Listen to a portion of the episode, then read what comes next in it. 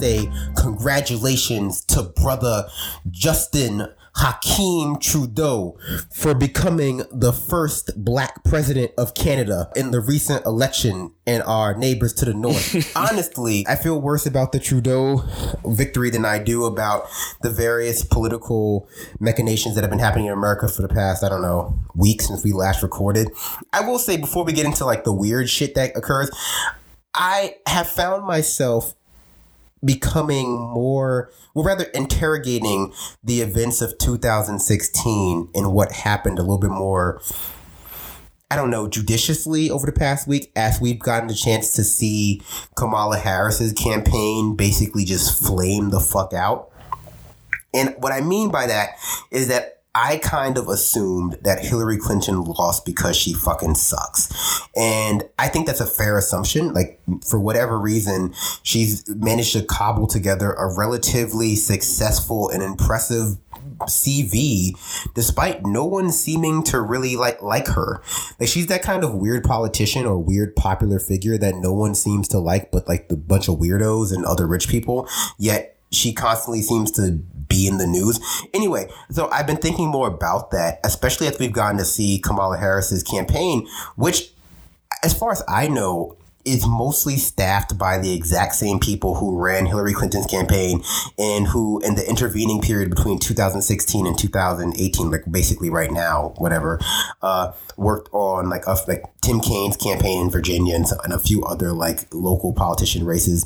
Like I'm gonna put this like bluntly, if in order to be, they fucking suck. Yeah, I mean, she's like she's asking like Warren on fucking the debate stage, which I didn't really watch the debate. I'm sorry, I I, I forgot honestly, but I did see this part where she's like she's basically Fuck asking you, you. in my defense, in my defense, I think that the debates are a spectacle of fucking deception because like if I can be honest, the main project of neoliberalism for the past 40 or so years has been to get people to decouple like politics, like basically the way we talk about power, or rather, the way we talk about society and the way we talk about our problems and the way we discuss what are problems in society and power, essentially. How we, you know, essentially, rather, the ability to solve those problems.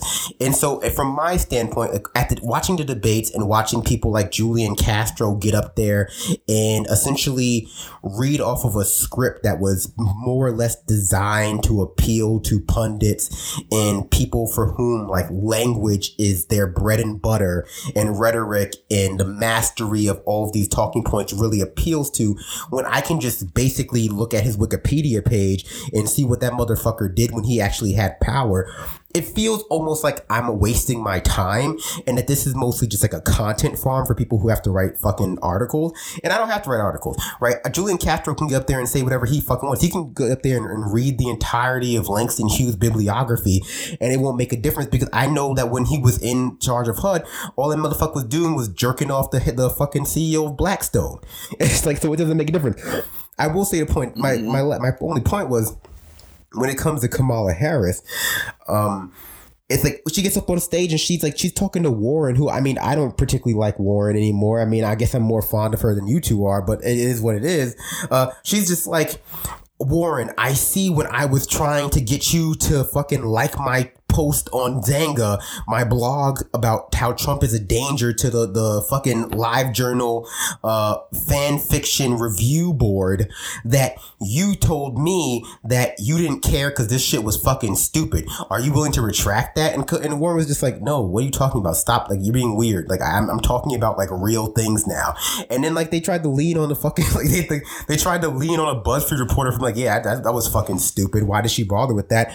But like, this is a, and so like that combined with the repeat tweet of happy birthday, Miss President and all that other shit, like it's like they're just woefully incapable of running a presidential campaign. And it's surprising that they keep getting put in charge of them at this point. But like it, it's revealing when you have someone like Kamala Harris who doesn't really have anything to keep people from going like, oh no, this is fucking stupid.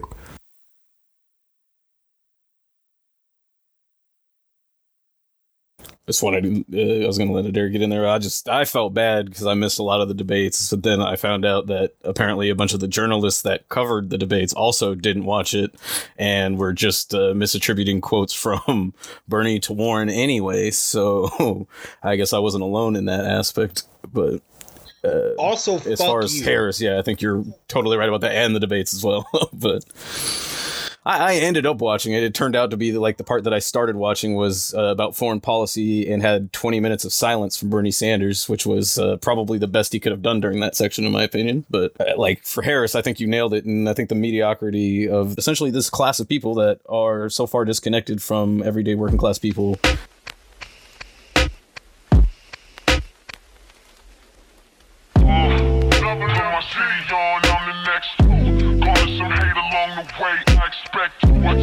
niggas mad cause we go harder than the rest.